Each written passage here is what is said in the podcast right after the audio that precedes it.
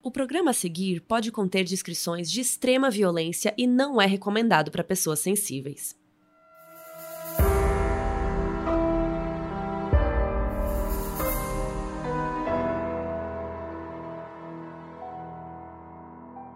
Oi, gente, aqui é a Mabê e eu queria dar dois recadinhos rápidos para vocês. O primeiro recadinho é que a gente fechou com a Chico Rei, então agora você pode ter camiseta, você pode ter caneca, cadernos do modus operandi e também de duas frases que vocês adoram que a gente fala. Eu não vou contar aqui, vou deixar esse grande segredo. Fica aí o link na descrição do episódio. Então, se vocês acessarem, vocês vão conferir e eu espero que vocês gostem. E a segunda coisa é que a gente já tem data para voltar. A gente vai voltar no dia 1 de junho, que por sinal é meu aniversário.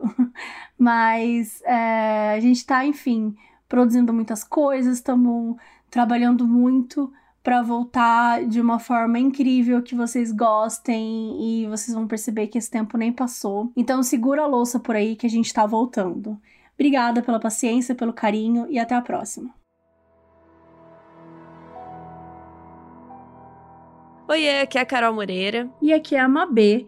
E no episódio de hoje a gente vai contar a história do Robert e do Stephen Spahowski, que eram irmãos gêmeos. A gente já contou essa história exclusivamente para os assinantes do Intrínsecos um mês atrás. O Intrínsecos é o clube de assinatura de livros da editora Intrínseca, que é a nossa editora. Ai, gente, Aliás, é lembrando que nosso livro vai ser da Intrínseca. Sim. E assinando a caixa, você recebe os lançamentos inéditos da editora 45 dias antes do livro começar a ser vendido. E sempre numa edição capa dura, assim, super especial, de colecionador mesmo. Gente, quem me segue nos stories já deve ter visto, né? Porque cada livro é de uma cor e eu já postei várias vezes. E aí vai formando um arco-íris, fica muito lindinho, assim, fica um degradê, fica fofo. Ai, é viciado no arco-íris. Eu amo. Tem o Intrínseco Digital, que é esse espaço online só para quem é assinante do clube e lá tem materiais extras com o tema do mês. Então, em março, o livro foi A Metade Perdida, da Brit Bennett, que conta a história de duas irmãs gêmeas negras que se separaram quando fugiram de casa e aí elas só se reencontram depois de muito tempo. E aí, como conteúdo extra, a gente gravou esse episódio que vocês vão ouvir hoje. Só que, para quem era do clube, né, Chics já tinha saído há muito tempo. Sim, e aí para conhecer o Intrínsecos, o link vai estar tá aqui na descrição do episódio, então não perca, que é muito legal. Tá, mas então o que é essa história que a gente vai contar? Os gêmeos que eles não eram os melhores alunos da escola, mas eles eram inteligentes e tinham uma habilidade gigantesca na ginástica olímpica. Tudo indicava que a vida deles ia dar certo, não fosse por uma coisinha: a necessidade que eles tinham de competir um com o outro para ver quem conseguia cometer o maior número de crimes. Até que um dos irmãos levou a competição ao extremo e começou a matar.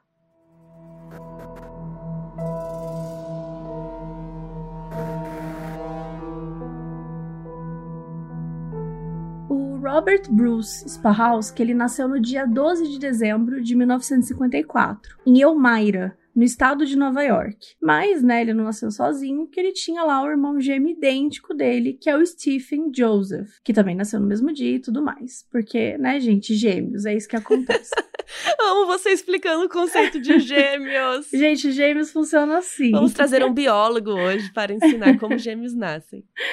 E os dois tinham outros quatro irmãos e duas irmãs. Então, assim, gente, eram ao todo oito filhos. É muita gente. Uma galerinha. Entendeu? Uma galerinha. E a família Sparrowski morava numa casa bem grande, só que longe do centro da cidade. E viviam uma vida normal. Eles não eram nem ricos nem pobres. A infância dos dois foi super divertida e eles eram assim livres, né, para fazer o que quisessem. E conforme eles iam crescendo, eles começaram a mostrar algumas rebeldias, que eles iam ser daqueles adolescentes que não se importavam muito com as regras e nem para as autoridades. Quando eles fizeram 12 anos, o pai deles, o Bernard, abandonou a família toda para ir morar com uma amante, o desgraçado. E aí a mãe deles ficou sozinha para cuidar de quem? De oito filhos. Então, assim, foi meio que natural que ela perdesse um pouco o controle desse tanto de criança, né? Porque era difícil manter o olho em todo mundo. Nossa, manter... é impossível. É, cuidar da casa, trabalhar, enfim. E, e, por causa disso, eles também tiveram que se mudar para uma casa menor, mais perto do centro, por causa de grana, né? Mas por um tempo pareceu que as coisas até iam dar certo para os gêmeos, porque eles se encontraram na ginástica olímpica e eles eram muito bons mesmo, real, assim. Eles arrasavam nos aros, nas paralelas, no cavalo, aquela coisa toda. E aí, durante os anos da escola, o Robert e o Stephen se dedicaram horrores ao esporte e isso fazia com que eles fossem super disciplinados e sem dar muito problema. Só que, com 16 para 17 anos, o Robert Bruce, que era o nome do meio dele, né, ele decidiu que ele preferia ser chamado de Bruce, já que todas as pessoas de mais autoridade, assim, chamavam ele de Robert. Então ele falou assim: ah, eu quero ser o Bruce, né? Então é assim que a família e os amigos mais próximos chamavam ele. Tipo a Mabê, que chamava Marina, aí com 16 anos ela falou: eu quero que me chamem de Mabê. Porque as autoridades me chamam de, de Marina. Marina. Certeza. e assim, os dois, os gêmeos, tinham namoradas, eles iam em double dates. É meu sonho, imagina ir no double date com seu irmão gêmeo, que legal. Enfim, e as namoradas eram amigas, era tudo divertido, tava tudo dando certo. Só que o Bruce e o Stephen, eles experimentaram todo tipo de droga na adolescência. Eles usavam tudo que ofereciam para eles especialmente a LSD. Já no ensino médio, os gêmeos foram percebendo que as drogas não tinham mais tanto efeito assim, porque eles usavam muito e tal, e que eles precisavam de outra coisa que animasse, né, a vida. Então eles resolveram competir. E primeiro eles começaram em coisas simples, bem entre aspas, do tipo, ah, eu te desafio a pular daquela ponte direto no rio. E aí, de repente, eles, né, o nosso que rolou, eles estavam evoluindo para eu te desafio a entrar naquela casa e roubar umas joias. Gente, em pouco tempo eles estavam basicamente competindo para ver quem cometia mais crime. E eles roubavam qualquer casa ou qualquer pessoa que estivesse dando sopa. Mas começou a ficar bem nítido para a polícia que eles escolhiam roubar os gays da cidade, porque os gays eram os menos prováveis a irem procurar a polícia, porque era uma parte da população nos anos 70 que era marginalizada. Então, olha, olha que cruel, eles usavam isso a favor deles. Até que em 1971, quando os gêmeos tinham 17 anos, um deles cometeu um crime muito mais grave. Elmira, onde a família Sparrowski morava, era uma cidade que crescia mesmo sendo relativamente pequena. E no verão de 71, uma nova loja de utensílios domésticos abriu no centro da cidade. E essa loja era do Ronald Ripple. E quando ele ainda estava no ensino médio, ele conheceu a Edna e eles começaram a namorar. Logo que eles saíram da escola, eles casaram, começaram uma família, aquela coisa. Só que, em 1960, mesmo ele sendo casado, casado, ele foi preso por crimes sexuais. Lembrando que naquela época ser homossexual era crime. E então ele foi pego com outro homem e ele foi preso e tal, mas não, não deu em muito nada. Eis que no dia 23 de novembro de 71, uns dias antes do dia da ação de graças, o Ronald ficou encarregado de sair da loja que ele trabalhava lá dele e passar para buscar o peru, né? Porque eles costumam comer peru no dia da ação de graças, todo mundo já viu em filme isso aí. Então ele tinha que pegar o peru e levar para casa para dar tempo de descongelar para o jantar de sexta-feira. Mas o Ronald nunca apareceu. No começo, a esposa dele ficou só meio brava, porque ela sabia que ele tinha um quartinho no porão da loja e às vezes ele passava a noite lá e tal. Mas ele tinha que estar em casa com o peru, né? Porque eles tinham combinado. Só que aí ele não apareceu. Então, no dia seguinte, no dia 24, a mãe dela foi até a loja para ver se achava o Ronald mas não achou nada. Foi quando ela teve um instinto de ver se ele poderia estar no porão. Só que ela não quis ir sozinha e chamou um motorista para ir com ela. Quando eles desceram, eles encontraram Ronald deitado de bruços e com a parte de trás da cabeça machucada, como se ele tivesse sido golpeado diversas vezes. Ele também parecia ter sido esfaqueado várias vezes no estômago, no peito e no pescoço. A cidade de Elmira não tinha um assassinato há muito tempo, tanto que o departamento de polícia da cidade tinha 10 pessoas e ninguém era especializado em homicídio. Então, os primeiros a prestarem socorro foram os bombeiros, e eles, sem querer, contaminaram a cena do crime, porque eles foram procurar se tinha mais alguém tal, se tinha alguma outra vítima, ou até mesmo quem fosse responsável pelo assassinato. Depois os policiais chegaram e também não sabiam lidar direito com um crime daqueles e tal, até que veio a ajuda da polícia do estado de Nova York, que era mais preparada para esse tipo de crime. Inicialmente, a polícia desconfiou da Edna, que era a esposa do Ronald, que ela talvez pudesse ter alguma coisa a ver com isso, pelas características de crime passional e porque ela não chamou a polícia já na noite anterior quando tinha percebido que ele tinha sumido. E o motivo poderia ser que ela descobriu uma traição. Só que o carro do Ronald tinha sido roubado e foi encontrado largado numa rua perto de onde os gêmeos moravam, aqueles que competiam entre si e roubavam altas coisas. Então a polícia começou a suspeitar dos maiores ladrões de Elmira, os gêmeos Bruce e Stephen.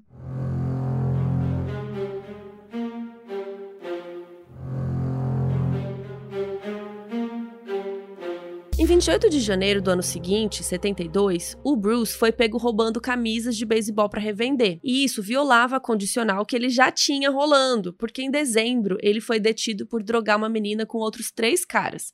Então ele foi preso. Em março, o Stephen, o outro gêmeo, e a namorada dele foram pegos entrando numa casa desocupada, tipo a Bel Rodrigues já contou aqui no podcast. Então, bem estilo Bel invadindo a casa alheia. Mas enfim, como eles não roubaram nada, a polícia libertou eles com uma advertência, que nem a Bel, aquelas.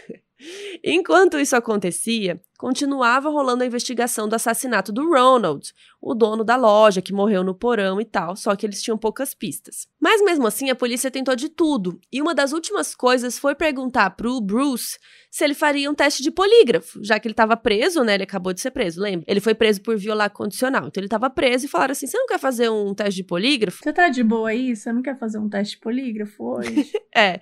E aí se ele fosse operander, o que queria falar? Não. Não, não vou fazer não, teste nenhum. Não. Mas ele fez e passou, gente. E o especialista no polígrafo disse assim: cara, ele não matou a vítima, mas esse cara sabe quem matou. Então a polícia resolveu grampear o telefone do irmão gêmeo dele, o Stephen, que estava solto, e de quem estava ligado a ele, os amigos e tal. Até que um dia, um belo dia, o Stephen ligou para um amigo e falou bem assim: é melhor você fazer o que eu tô falando, senão você vai ter o mesmo destino que o Ripley. Lembrando que o Ripley era o sobrenome do Ronald. E ele acabou morto, então assim, a polícia, né, levou o Stephen para ser interrogado. E ele não resistiu e logo confessou o crime. Segundo ele, o Ronald era um cliente dele que estava devendo dinheiro e eles tinham combinado de se encontrar para que o Ronald pagasse. Só que ele não tinha o dinheiro na hora. E daí o Ronald teria pegado uma arma para apontar para ele, ele se assustou, pegou a primeira coisa que viu, bateu nele com ela e depois esfaqueou. Os investigadores não tinham encontrado nenhuma arma, só que eles aceitaram a confissão porque o resto todo batia, as facadas, a bota que ele estava usando, e tinha, né, deixado pegadas na cena tal, e até as próprias pancadas na cabeça. Mais tarde, o crime foi julgado e entendido como um crime de natureza homossexual. Gente, a gente já comentou aqui o absurdo que naquela época era considerado crime, né? Então tinha toda essa discussão e essa teoria de que o Ronald, o dono da loja, e o Stephen tinham tido algum tipo de relacionamento amoroso só que o Stephen não quis dizer, né? Provavelmente porque era crime e tal, e inventou isso do dinheiro e dele ser um cliente. Então o Stephen foi preso e sentenciado a 12 anos. Enquanto esse gêmeo estava preso, a ficha criminal do outro só crescia. E entre 72 e 73, o Bruce cometeu vários furtos e foi investigado algumas vezes por roubos de carro. Em junho de 73, ele foi preso por roubar uma loja de instrumentos musicais. E ele ficou esse tempo na mesma prisão que o Stephen. E aí, em 75, o Bruce foi liberado, mas em 77 ele já estava de volta na prisão por mais um roubo. E aí eles ficaram juntos na mesma prisão ao mesmo tempo, em Auburn. E aí eles resolveram planejar uma fuga pro Bruce, que tinha acabado de chegar. O Stephen não quis ir, mas o Bruce e ele criaram um plano que era o Bruce se esconder num compartimento de um carro do exército que os presidiários ficavam tomando conta e sair junto com o carro quando fosse embora. Genial. Só que o plano não deu muito certo e ele foi pego. Mas o mais engraçado, gente, é que os carcereiros não souberam distinguir qual dos gêmeos que tinha tentado fugir. Eles olharam pra cara dele e falou: "Pera, esse é, esse é um ou esse é o dois? Não sei. Então vamos botar os dois na solitária? Vai que, né?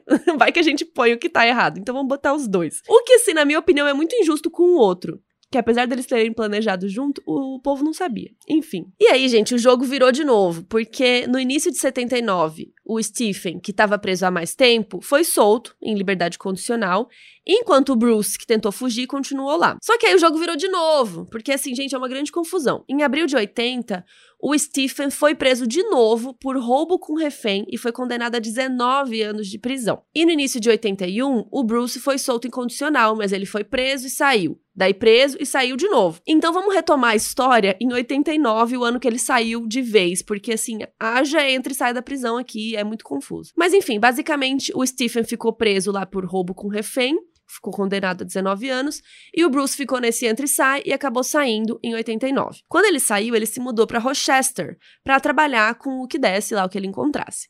E era lá que ele estava na época em que morar em Nova York era uma das coisas mais perigosas do mundo.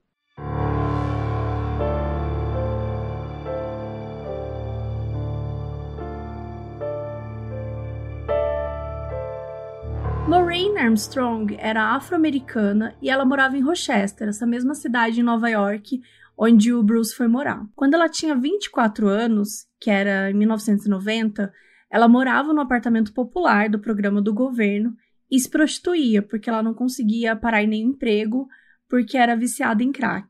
Num sábado, no dia 29 de dezembro, uma vizinha dela viu a porta da Moraine aberta e resolveu entrar para ver se estava tudo bem. Só que aí ela viu a Moraine pelada e com uma corda no pescoço, então óbvio que ela ligou para a polícia. E pouco tempo depois, os policiais e o detetive encarregado, que era o Tony Campione, chegaram no apartamento. A vítima estava deitada num saco de dormir em cima da cama e no abdômen dela tinha um pouco de algo que parecia terra seca. Ela estava completamente nua, a não ser por uma meia no pé direito, e tinham vários tipos de fios enrolados no pescoço fios de ferro de passar, fios de televisão. A autópsia também mostrou que ela já tinha morrido há aproximadamente 24 horas e que provavelmente tinha morrido durante o sexo. O detetive Campione falou com um monte de vizinhos, mas nenhuma conversa parecia levar a lugar nenhum, especialmente porque aquela região era muito pobre, ninguém curtia muito falar com a polícia, a galera tinha um preconceito assim com a polícia. O máximo que ele chegou de alguma pista foi quando ele notou perto da cena do crime, além da aglomeração de curiosos normal assim, tinha um cara que ele achou esquisito. Ele era branco, alto, bem forte, com cabelo escuro já meio ralo assim, e com uma aparência de quem não tomava banho há bastante tempo. E aí o detetive foi na multidão e ficou dando uma disfarçada, assim, começou, tipo na balada que você quer pegar alguém. Só que você não vai direto na pessoa, você vai nos amigos antes, né? Então ele chegou, ficou ali na rodinha, falando com as outras pessoas, falou: Ah, é, o que, que, que você viu? Ficou anotando tal. E aí ele chegou nesse cara que ele queria, finalmente. O cara disse que ele não conhecia a vítima, que ele tinha 36 anos e deu dois endereços diferentes. E ele falou que o nome dele era Robert Bruce Spahowski.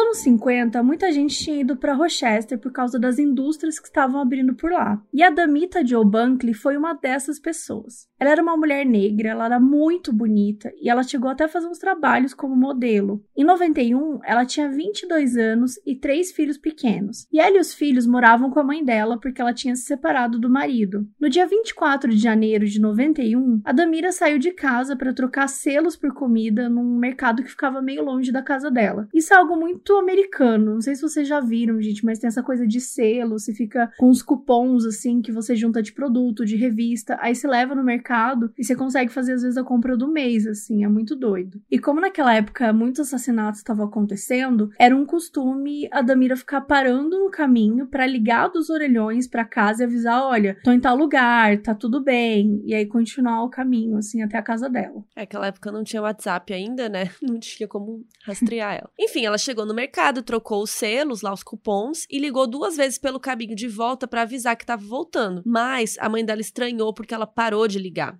depois dessa segunda vez. E a Damita não voltou para casa naquele dia, mas a mãe dela não parou de procurar um segundo. Ela e uma amiga da Damita fizeram algumas vezes o caminho para o mercado de carro, caminho de volta e tal, tentando procurar ela. E aí, cinco dias depois que a Damita tinha desaparecido, no dia 29, o corpo dela foi encontrado na parte de trás de um prédio. Ela estava jogada entre as plantas que estavam crescendo assim ali e ela estava tão enterrada na neve que só o nariz dela estava para fora. No corpo encontraram marcas de estrangulamento com algo que parecia ser um cadarço de bota, que era uma bota que ela estava usando emprestada do irmão para ir no mercado, e também tinham várias marcas de facadas. A polícia investigou, mas não deu em nada. No dia 21 de julho, que foi seis meses depois da morte da Damita, o policial Gerald Smith foi chamado até um conjunto habitacional por conta de uma denúncia de abuso. O lugar era super mal cuidado, daqueles meio esquecidos assim pelo governo e até pelos proprietários, porque a maioria das casas lá eram alugadas e tal, então tinham várias casas caindo mesmo, abandonadas e descuidadas. Antes mesmo que o policial Smith conseguisse sair do carro, umas três pessoas moradoras daquele complexo chegaram para ele e falaram que tinha um cheiro muito ruim saindo de um dos apartamentos. Na hora, o policial já soube que ia ser um dia longo. Porque um cheiro ruim que sai de uma casa nunca é bom, né? A É. gente sabe dessa história. E conforme ele ia chegando mais perto, o cheiro ia ficando muito pior e muito mais forte. E ele notou também que tinha muitas moscas e que estava muito quente. Antes de seguir, ele resolveu chamar reforços e também o proprietário do apartamento. E os dois chegaram quase que ao mesmo tempo. Então Smith pegou as chaves que ele precisava assim para o proprietário, mandou ele se afastar e entrou na casa com os outros policiais. Acabou que ele nem ia precisar da chave, porque a porta estava aberta. E assim que eles entraram, eles já viram o corpo de uma mulher branca em estado muito avançado de decomposição. Ela estava deitada de bruços no chão, de frente para a porta do banheiro e perto da cama. Ela estava nua da cintura para baixo, vestindo só uma camiseta. Os médicos legistas foram chamados para o apartamento para ver o que dava para tirar dali, né, o que eles podiam aprender, e eles ficaram super frustrados, porque o calor tinha acelerado muito o processo de decomposição. Mas eles conseguiram determinar que o corpo era da Adrian Berger, uma mulher de 35 anos que vivia naquele apartamento, mas não conseguiram saber a causa da morte. E aí os policiais saíram para começar a perguntar pela vizinhança se alguém tinha visto alguma coisa, ouvido um barulho, aquelas coisas.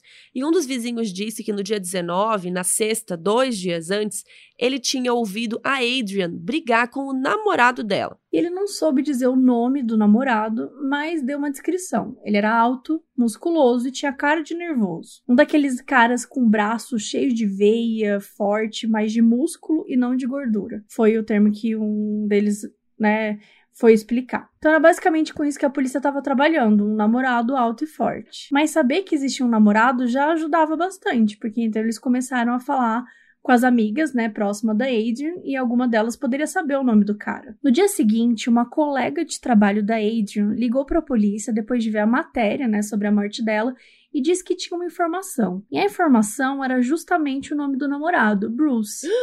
Né? Vocês lembram desse nome, o Bruce? Enfim, segundo essa colega, ele era viciado em cocaína e que sabia também que ele tinha um irmão e que ele morava com um cara chamado Steve que passava nas casas recolhendo o dinheiro do aluguel. Então a polícia voltou para o conjunto habitacional e foi perguntando, perguntando aqui e ali, e conseguiram encontrar o namorado da Adrian.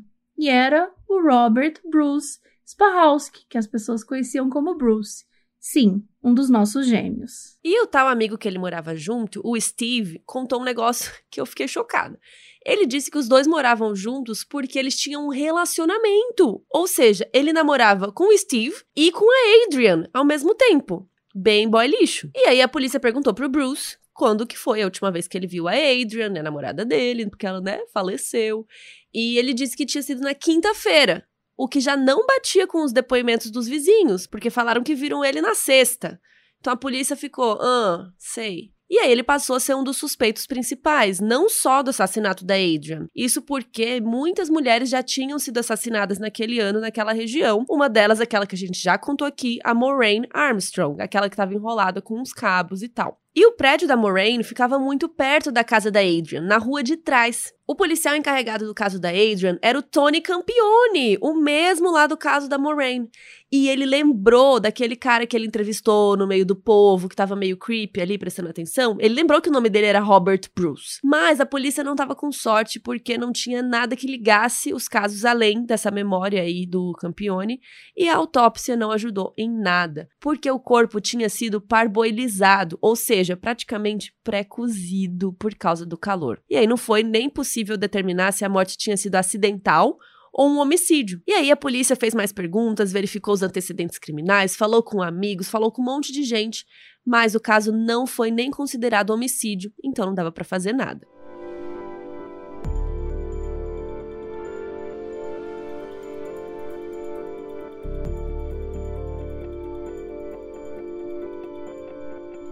E a onda de crime no estado de Nova York não parecia nem perto de parar. E aconteceu mais um desaparecimento. Ninguém tinha notícia de Charles Grant, um homem branco e forte de 40 anos. Ele vinha de uma família italiana, adorava jardinagem e tinha até uma empresa voltada para jardinagem. E no dia 1 de outubro de 91, dois dos funcionários do Charles chegaram lá na casa dele, porque a empresa ficava na casa dele e tal, e perceberam que tinha algo errado, porque o carro dele não estava na garagem. Mas assim, talvez fosse só um mal entendido, alguma coisa assim.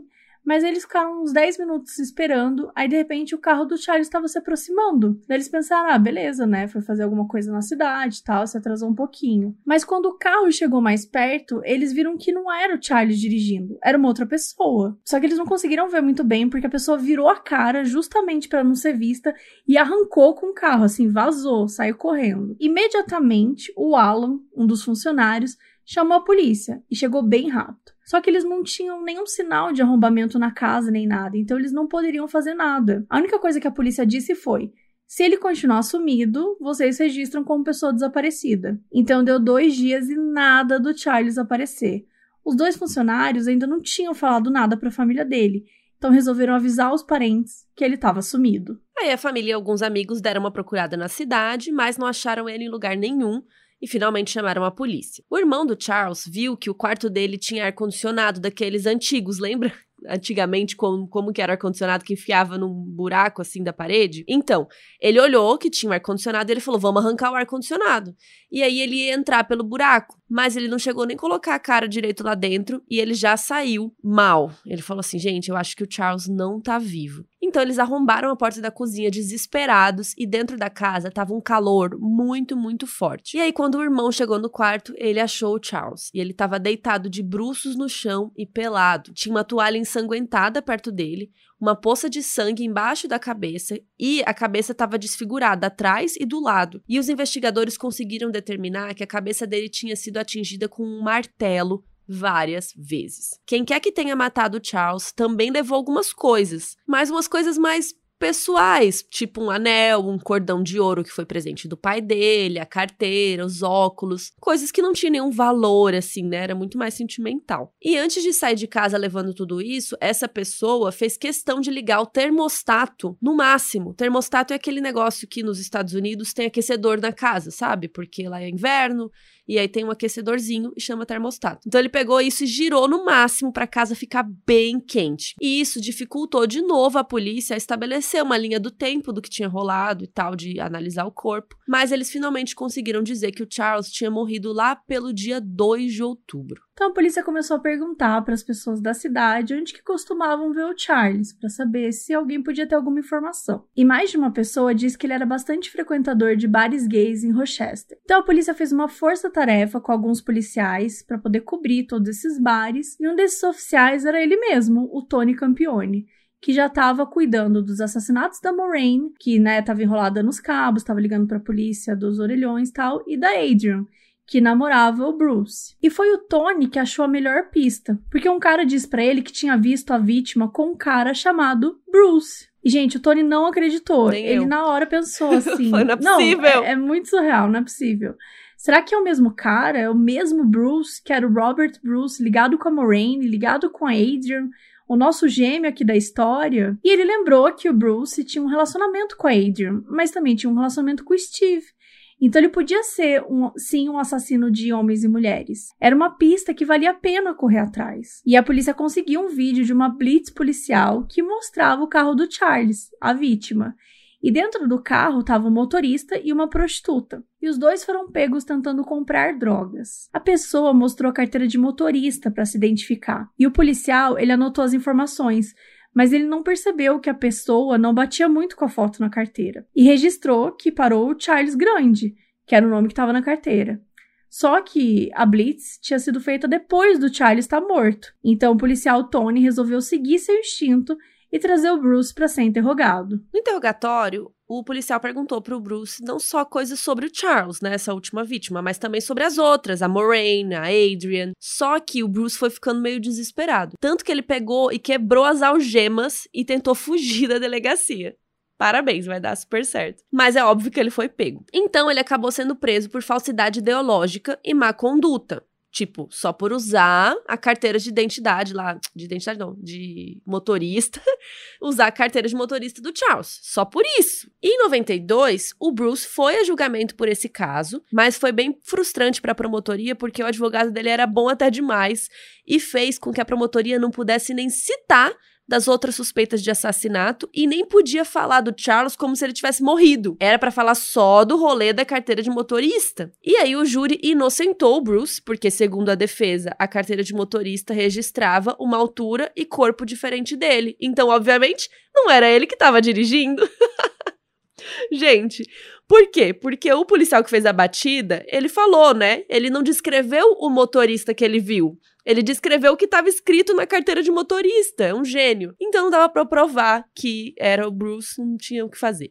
Então, o Bruce saiu livre dali.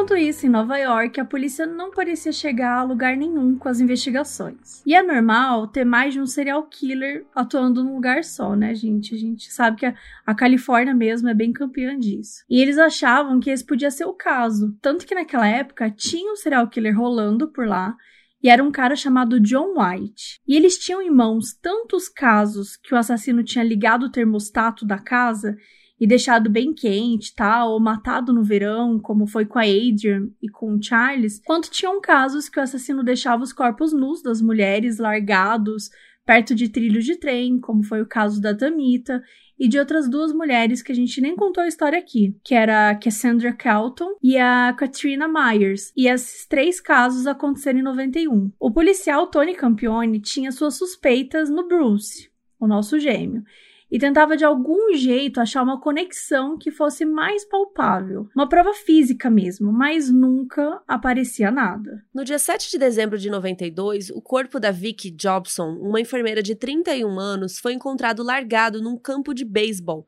que ficava perto de um parque em Rochester. Ela era viciada em crack e não parava mais em empregos e tal. Ela abandonou os filhos e o marido e começou a se prostituir para poder sustentar o vício. E ela vivia de hotel em hotel, de quarto em quarto. E no outono de 92, a Vicky estava morando no mesmo complexo de apartamentos onde o Bruce morava naquela época que a Moraine foi assassinada. A Moraine é aquela vítima dos cabos enrolados. E um dia em outubro, ela saiu para trabalhar e não voltou mais. Quando o corpo dela foi encontrado só em dezembro, ela estava nua, tinha marcas que mostravam que ela tinha sido esfaqueada e a autópsia concluiu que ela tinha morrido há mais tempo do que ela estava ali. E ela tinha sido levada para aquele campo de beisebol depois. E quem chegou primeiro na cena foi o Mark Mariano, um dos reforços que foram até o apartamento no dia que acharam a Moraine, a primeira vítima. E durante a investigação, ele fez a ligação entre o complexo de apartamentos que a Vicky morava e o fato de que Bruce morou lá no ano anterior. Então isso só ia contribuindo para que a polícia ficasse ainda mais de olho nele. Mas a real é que a polícia podia ficar o quanto ela quisesse de olho nele, porque tudo que tinha sobre o Bruce era circunstancial. Não tinha nenhuma prova física que ligasse ele aos crimes. E o nome dele foi conectado a mais um assassinato em janeiro de 2003, quando o corpo de uma mulher de 46 anos, chamada Hortense Greatheart, foi encontrado dentro da casa dela, num estado relativamente avançado de decomposição. Os médicos presumiram que ela tinha morrido no dia 3, só que era difícil dizer, porque de novo o termostato da casa estava ligado numa alta temperatura, dificultando o trabalho dos legistas. Na época, os investigadores já estavam sabendo que esse tinha sido um truque usado no assassinato do Charles Grant, então eles também suspeitaram do Bruce. Ainda mais depois de descobrirem que ele morou um tempo naquele mesmo prédio onde Hortense morava. Então parecia que quanto mais casos apareciam, mais provas circunstanciais a polícia tinha contra eles. E acabou que quem entregou a melhor prova de todas para a polícia foi ele mesmo, o Robert Bruce.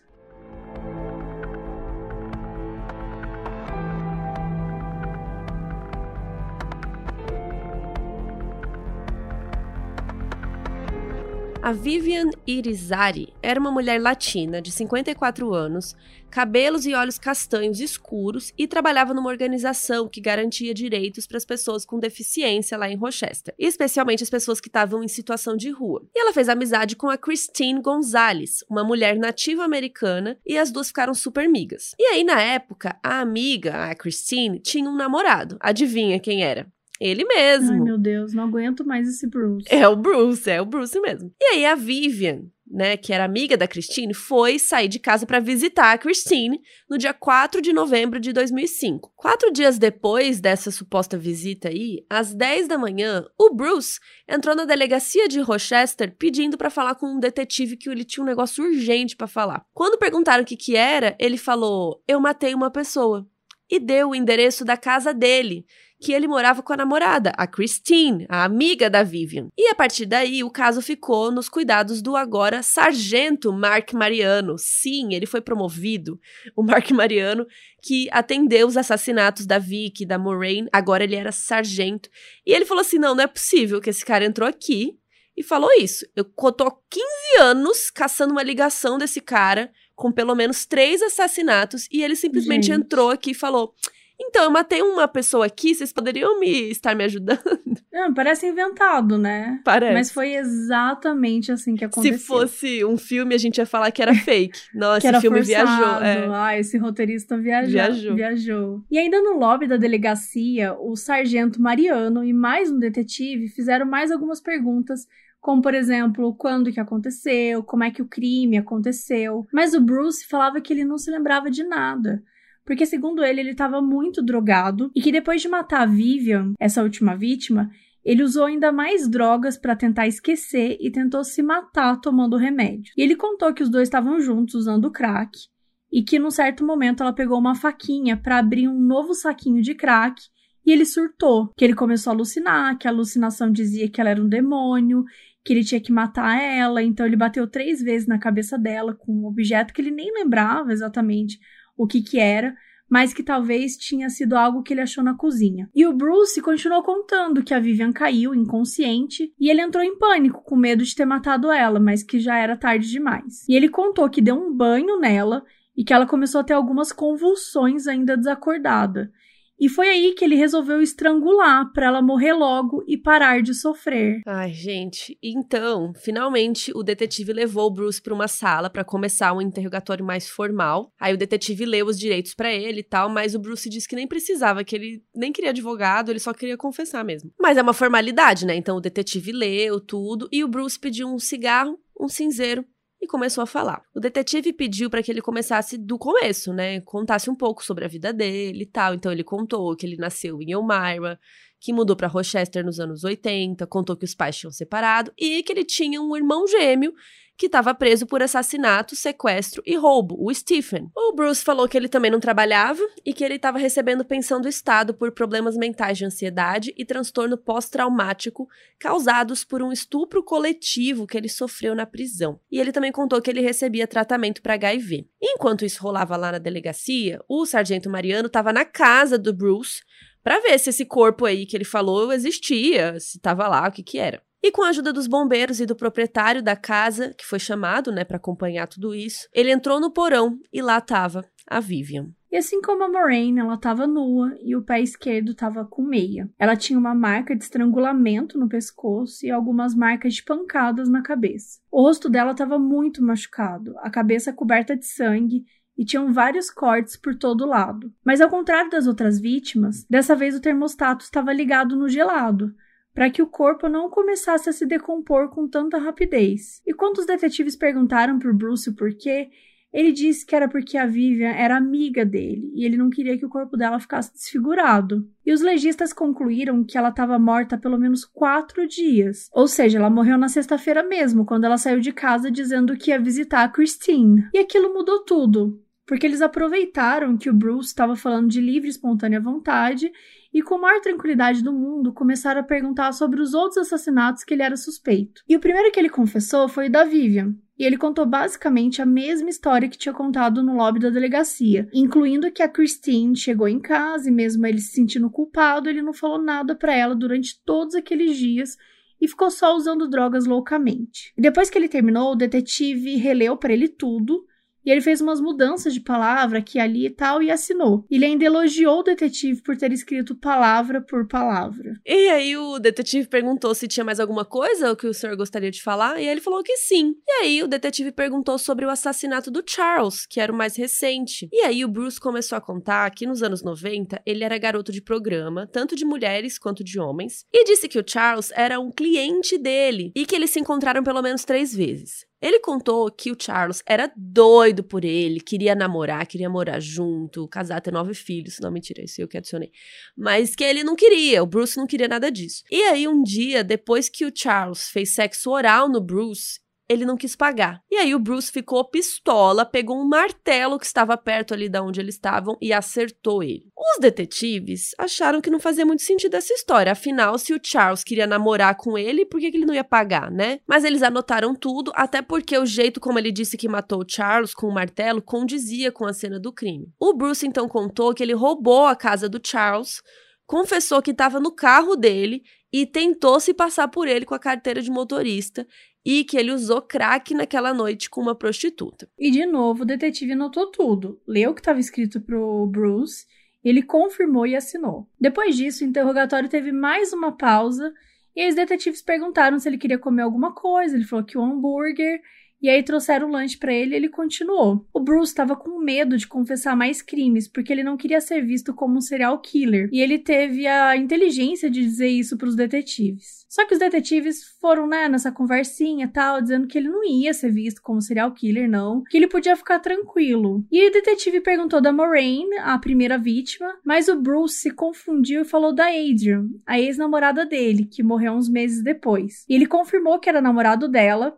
coisa que ele já tinha dito na época e que ele também tinha matado ela. E pela primeira vez em muitos anos, a polícia tinha certeza, então, de que o caso da Adrian era assassinato, porque como naquela época o corpo estava num estado avançado de decomposição, os médicos legistas não conseguiram ver, então ela não, nunca conseguiram falar que era um homicídio de verdade. E o Bruce disse que uma noite os dois estavam transando, ele teve um acesso de raiva, por conta das drogas e começou a estrangulá-la durante o sexo, mas com intenção de matar. E ele disse que não sabe muito bem porque teve esse instinto, mas que ele teve. O detetive perguntou se ele tinha ejaculado e ele disse que sim, e perguntou se tinha usado camisinha, ele falou que não. E isso era importante porque, mesmo tendo a confissão, assim eles poderiam procurar de novo nas evidências da Adrian se tinha alguma coisa ali que provasse que algum fluido encontrado tinha HIV positivo, né? Já que o Bruce era HIV positivo. E aí seria mais uma prova contra ele. Para terminar, ele falou que teve a ideia de fechar as janelas para evitar que o vento entrasse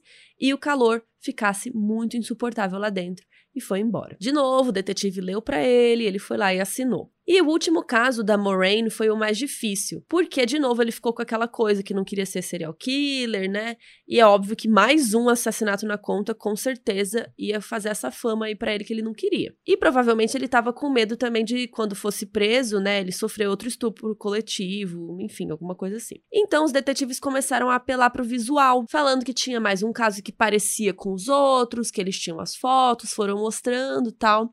E ele falou que podia ser dele, mas que ele não estava com muita certeza. E nessa hora, um dos detetives puxou um retrato falado que uma testemunha tinha feito na época, e o Bruce deu uma risadinha e falou: É, realmente, parece mesmo comigo. Aí ele pediu mais uma pausa, disse que precisava dos remédios dele, então os detetives mandaram buscar. Entre remédios para ansiedade, para o transtorno pós-traumático e para HIV, o Bruce tomava seis remédios diferentes. A polícia levou todos para ele e prestaram atenção para ele não tomar mais do que deveria, né? Para não tentar tirar a própria vida e tal, mas ele tomou tudo direitinho. E o Bruce pediu um tempo sozinho para meditar. Então os detetives deixaram ele sozinho na sala por uns 15 minutos. E quando voltaram, ele disse que estava pronto para confessar o assassinato da Moraine. E ele contou que eles discutiram naquela noite, porque ela disse que ele devia dinheiro para ela por eles terem transado. Mas que o Bruce ficou indignado, porque segundo ele, eles tinham usado uns 100 dólares do crack que era dele. Então eles estavam kits. E a Moraine ficou agressiva por causa disso partiu para cima e deu um tapa na cara dele. E de novo ele falou que ficou agressivo, que ele não lembrava muito bem, mas que foi pegando diversos fios que foi achando pelo quarto e estrangulou ela com eles. Isso também era consistente com a cena do crime, já que a polícia achou vários fios diferentes em volta do pescoço dela. Pela última vez, o detetive leu o depoimento, ele confirmou e assinou. Toda essa sessão de interrogatório durou mais ou menos 12 horas, das 10 da manhã até as 10 da noite. E toda hora ele falava que ele só queria tirar aquilo dele, que ele queria se entregar, que ele estava arrependido e tudo mais. Mesmo assim, vocês podem perceber que ele fazia com que as vítimas parecessem ruins, né? Porque ele falava, ah, o Charles quis passar a perna nele, a Moraine estava cobrando um negócio que não era para cobrar. E é legal dizer que depois desse dia que o Bruce se entregou, o sargento Mariano foi procurar o Tony Campione. Lembra aquele outro detetive que tinha suspeitado do Bruce em todos os crimes? Então, naquela época ele já estava aposentado da polícia e ele era chefe e dono de um restaurante. E ele ficou choquito, ele ficou incrédulo quando ligaram para ele falando isso. Ainda mais falando que o Bruce entrou na delegacia e simplesmente confessou um assassinato. E aí ele falou na hora, né, tipo, não, pergunta para ele dos outros crimes e tal. E depois ele ficou sabendo que realmente o Bruce confessou todos, menos o da Hortense, que morreu em um dos prédios que ele morava.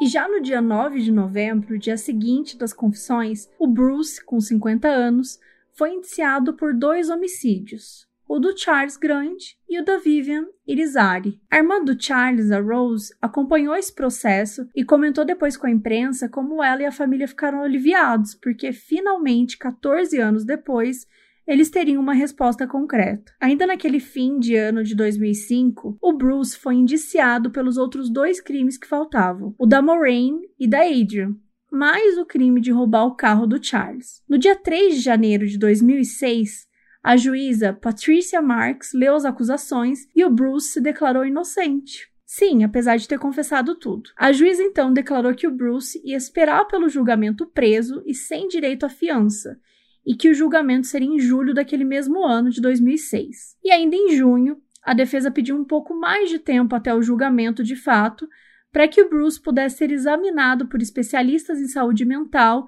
e determinar se eles podiam alegar insanidade. Até porque essa era a principal estratégia de defesa do advogado, né, o D'Amelio, ainda mais porque na confissão do Bruce ele disse que matou a Vivian porque estava alucinando que ela era um demônio e tal. Só que depois de muitos exames feitos, em setembro de 2006, o D'Amelio anunciou que ia desistir da alegação de insanidade. Então, o julgamento do Bruce começou no dia 2 de novembro de 2006, em Monroe, um condado de Nova York, e foi presidido pelo juiz Stephen Sirkin. E o Bruce foi proibido de falar e até olhar para qualquer jurado ou para alguém na plateia lá. E caso ele fizesse, ele seria expulso do tribunal e teria que assistir o próprio julgamento numa televisãozinha numa cela. Gente, que estranho. Também achei estranho isso. E aí o promotor anunciou que a promotoria pretendia mostrar mais de 200 peças de evidência e conversar com 40 testemunhas. E uma das principais peças da evidência era, óbvio, as páginas de confissão que o próprio réu tinha assinado. Enquanto isso, a defesa focou especialmente nas alucinações, né, por causa do uso de drogas,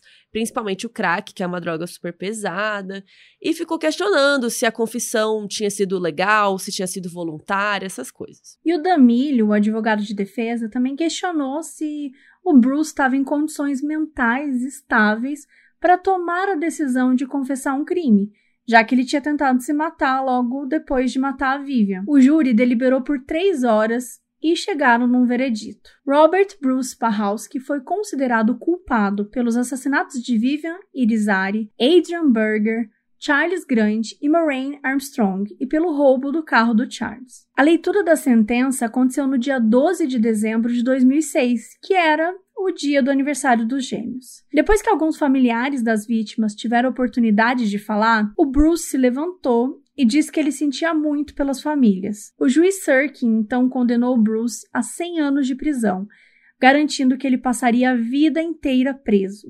Para o livro Killer Twins, do Michael Benson, o Bruce disse que achou o julgamento todo uma piada e que eles deviam ter levado em consideração o fato de que ele se entregou. Ele também disse que amava Vivian como amiga, a última vítima, e que fez ele confessar tudo e que não queria ter feito nenhum mal para ela, que ele aceitava a responsabilidade por seus atos e tal, mesmo que ele tenha matado ela no impulso de insanidade. E o Bruce termina falando que espera que os leitores do livro do Michael aprendam algo com a história dele sobre o que acontece quando você mistura problemas psicológicos e uso de drogas. Apesar da mãe da, da Mita Joe, aquela segunda vítima do mercado e tal, e uma amiga dela, eles, elas reconheceram a foto do Bruce no jornal, mas ele nunca assumiu ter matado ela, e o caso continua em aberto. O Bruce também reconhece e lembra que a Hortense Greatheart faleceu, ele, ele lembra que ela morava no mesmo prédio, mas ele insiste que não foi ele. E assim, a polícia de Nova York não acha isso tão absurdo, porque realmente elas podem ter sido mortas por outras pessoas. Afinal, aquela época tinha muitos crimes crimes rolando em Nova York. Provavelmente existia mais de um serial killer. Enfim, esses casos, o da Damita, o da Hortense e o da Vicky, e o de muitas mulheres que morreram no estado de Nova York entre os anos 90 e 2005, por aí, muitos desses casos ainda seguem sem solução.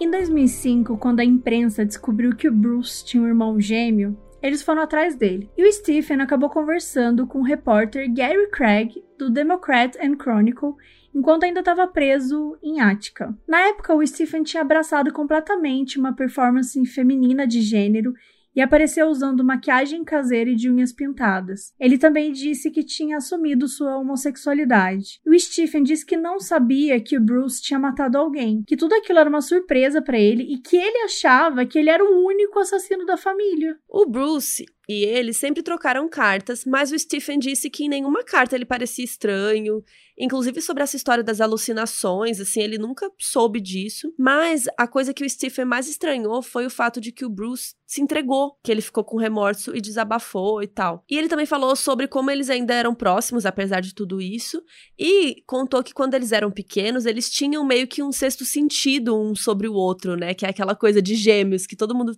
fala sobre gêmeos, se existe, se não existe. Se você é gêmeo, conte pra gente se isso é verdade. Mande um e-mail para moduspod.gmail.com, que eu quero muito saber, que eu sou fascinado por isso. Inclusive, se você faz parte do nosso Catarse, a gente vai fazer um episodinho especial só para os inscritos do Catarse e do Modus, falando sobre gêmeos, DNA, conexões, se todos os gêmeos que são um assassino, um é um assassino, o outro é também. toda essa coisa a gente vai debater, toda essa questão lá no Catarse. Então, se você quiser ter acesso a esses conteúdos exclusivos, assine nosso Catarse. É catarse, é com S, né? catarse.me barra modus operandi. Enfim, eles tinham esse sexto sentido um sobre o outro, que um sempre sabia onde o outro tava e tal, não sei o quê. Só que assim, Stephen, mentira, né? Porque você não sabia que você não era o único assassino da família. Mas tinha esse sentido, ok. Enfim, além disso, é muito interessante a gente notar semelhanças entre o modo de como o Stephen matou o Ronald Ripley, que é a pessoa que ele estava presa, né? Batendo repetidas vezes na cabeça dele e depois esfaqueando. E o Bruce matou do mesmo jeito o Charles e a Vivian, também com batidas na cabeça. O repórter tentou falar com Bruce também, mas não conseguiu. Primeiro porque ele exigiu dinheiro e depois o Estado não deixou. Mas uma coisa que chocou ele foi a diferença de tratamento que o Stephen e o Bruce davam às vítimas. Enquanto o Bruce ainda conseguia sentir um remorso por matar, especialmente a última vítima, né? Se é que isso era real, o Stephen ainda acreditava que o Ronald Ripley tinha merecido morrer e que todas as vítimas do irmão também mereciam. Hoje, o Bruce ainda está preso em Monroe, em Nova York, e o Stephen vive livre, no interior de Almara. E o fato é que o Stephen pode até ter ficado um tempão com a liderança na competição de quem cometia mais crimes, mas no final das contas, o Bruce acabou dando a própria liberdade para vencer. E conseguiu.